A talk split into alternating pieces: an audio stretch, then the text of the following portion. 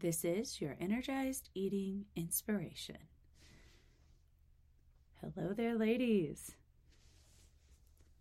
So, I just want to have a little heart to heart with you all today, especially those of you who have children who are a little older. You know, I coach women. A lot of my ladies have children who are, you know, getting close to maybe graduating high school or college or adulthood. Some are younger and have younger children, but I I have a 5-year-old daughter and I have a 19-year-old daughter and I have three stepsons, 26, 24 and 18. And so I get to see the whole gamut of this and I just want to share with you that parenthood can feel like a real struggle. Even the times that you think are going to be the greatest, it goes from like having little kids throwing temper tantrums up to, you know, having teenagers give you that side eye just because you exist, you know? and then all of a sudden in their 20s, it's like this maybe what it feels like is a disconnect in what you assume would be basic respect. I don't know. We don't need to go super in depth into this, but there's just a generational disconnect. Let me just put it that way, right? Where oftentimes it feels like there's expectations, maybe on both sides, that aren't met. You might feel like I'm rehashing this a little bit with you all, but I am, and that's the fun of my podcast. we just had such an interesting weekend with my one of my stepsons and his girlfriend and it just was full of not what was expected and unmet expectations on both sides. Let's just leave that there. But here's what I want to notice you all to notice from an energized eating standpoint. What happens for me now that is always somewhat shocking to me, to be honest with you, is I don't turn to food anymore when I get upset. There's a rare occasion where I might, but even in times like this, it's just, it became, it starts by like just making the decision not to when you notice it coming up. So when you're in a feeling of just like frustration and just sorrow and just, you know, all those feelings that come up around being a parent and wanting things to be different than they are. I used to turn to food. So, what that would look like would be like I would just go, you know, to the kitchen when I was thinking of those thoughts and I would grab, you know, something from the countertop that I wanted to eat. I just grab it, right? Kind of mindlessly. You probably will think it's mindless, but it's not. There's a thought there behind it, right? that's like, well, food will make me feel better right now, or food will distract me out of this right now, right? And Dr. Emily School of Weight Loss, we say food doesn't fix that, right? It's like all the things we think food fixes, all those feelings we want to turn to food to fix in the moment. And that's kind of the first level that I used to notice myself doing, right? I would just be in the kitchen, just, you know, when that feeling came on, just kind of mindlessly, almost like compulsively eating, right? Just nothing was enough to get you out of that feeling, right? Because it's just the wrong think, feel, eat cycle. You're thinking that food's going to take you out of it. It does for about 10 seconds, and then you go right back into it again. So that would be the first level. And then my husband would come up to me and say, Hey, let's go get something to eat, or let's go to get pizza, or this is, you've had a horrible night. Let's just go grab something, right? So notice then that the people around us, I know we think that it's them, but we also train them about what we like and how to help us feel better in the moment by what they've seen us like and what we've used to feel better in the moment.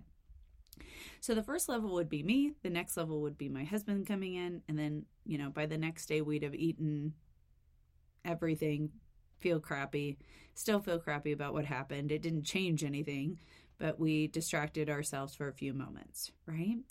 And those layers have just slowly, I think of it almost like an onion, just peeled away, ladies, and peeled away and peeled away. And so now I notice that yeah, I have the feelings to feel and it I don't know that that ever goes away totally. Like I manage my mind a lot better than I used to, so I don't spend as much time in it. It's not as heavy as it used to be.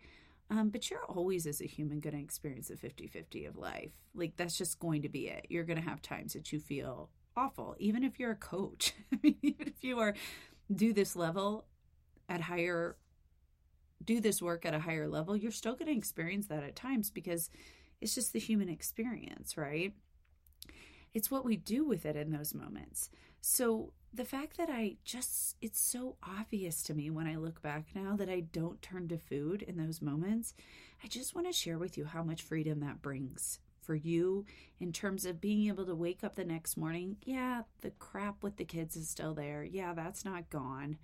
You know, you can join us in coaching and we can coach through that and we can look at it, right? And I do coaching myself. Like, I, I need this for my brain, right? but even in that space, when you wake up the next morning, you don't have that extra layer of shame and guilt around it. You don't have that extra layer of bloating and feeling awful and exhausted in your body anymore. You can literally one of my biggest things is just to go like after these things happen, I told my husband, I'm like, I'm going on a walk. I'll see you in 45 minutes. And I put on a good podcast and I just walk and I feel better afterwards than I ever would have felt had I turned to food. That might not be your story. You may not be there yet. You don't have to insert my story into yours, ladies, right? You can do whatever works for you. But I just want you to consider the freedom that comes from that and how much better you can feel in your body in your real life just by learning how to shift that. And the starting step always ladies is just to realize that food is just energy for your body, right? That is like our number one thought. I would recommend all of you practice in your energized eating plan is I eat to energize my body. The other things food doesn't fix. It really doesn't. And it just contributes more to that negative emotion in my life. It's not going to fit fix unmet expectations by children. And it's not. I've I've watched my own mother do it, right? You've probably seen it for generations, right? And you're like, "Oh my goodness, are we headed down this path, right?" And it's not going to fix the fact that your life isn't perfect. Food just steps in for a moment to make you feel better. But in the end, it makes you feel worse because of what it creates for your life. I think of it as like the ultimate frenemy, right? It's like the friend you go to when they're like, when you're really struggling because you know they're going to say what's right, but then they're going to like backstab you and tell everybody behind your back. That's food in those moments. it's like, it'll make me feel good for a few seconds, but by tomorrow morning, I'm not going to feel about it any better about my life or what I've done. And in fact, I'm probably going to feel worse in my body.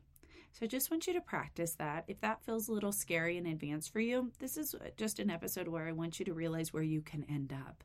You don't need to be there yet, ladies. You just need to be practicing the thought that I eat to energize my body and looking for all of the times when you don't.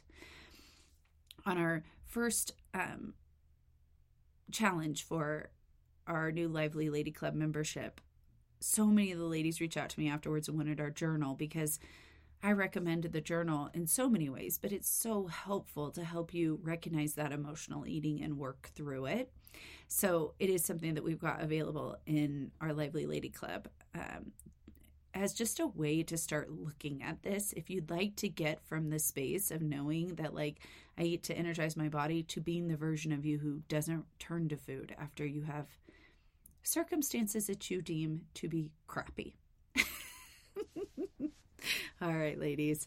Here's a real from the heart one, maybe a little rambly, a little longer than a lot of these, but I just had to say it today. So I hope you all have a beautiful day. Today's the day.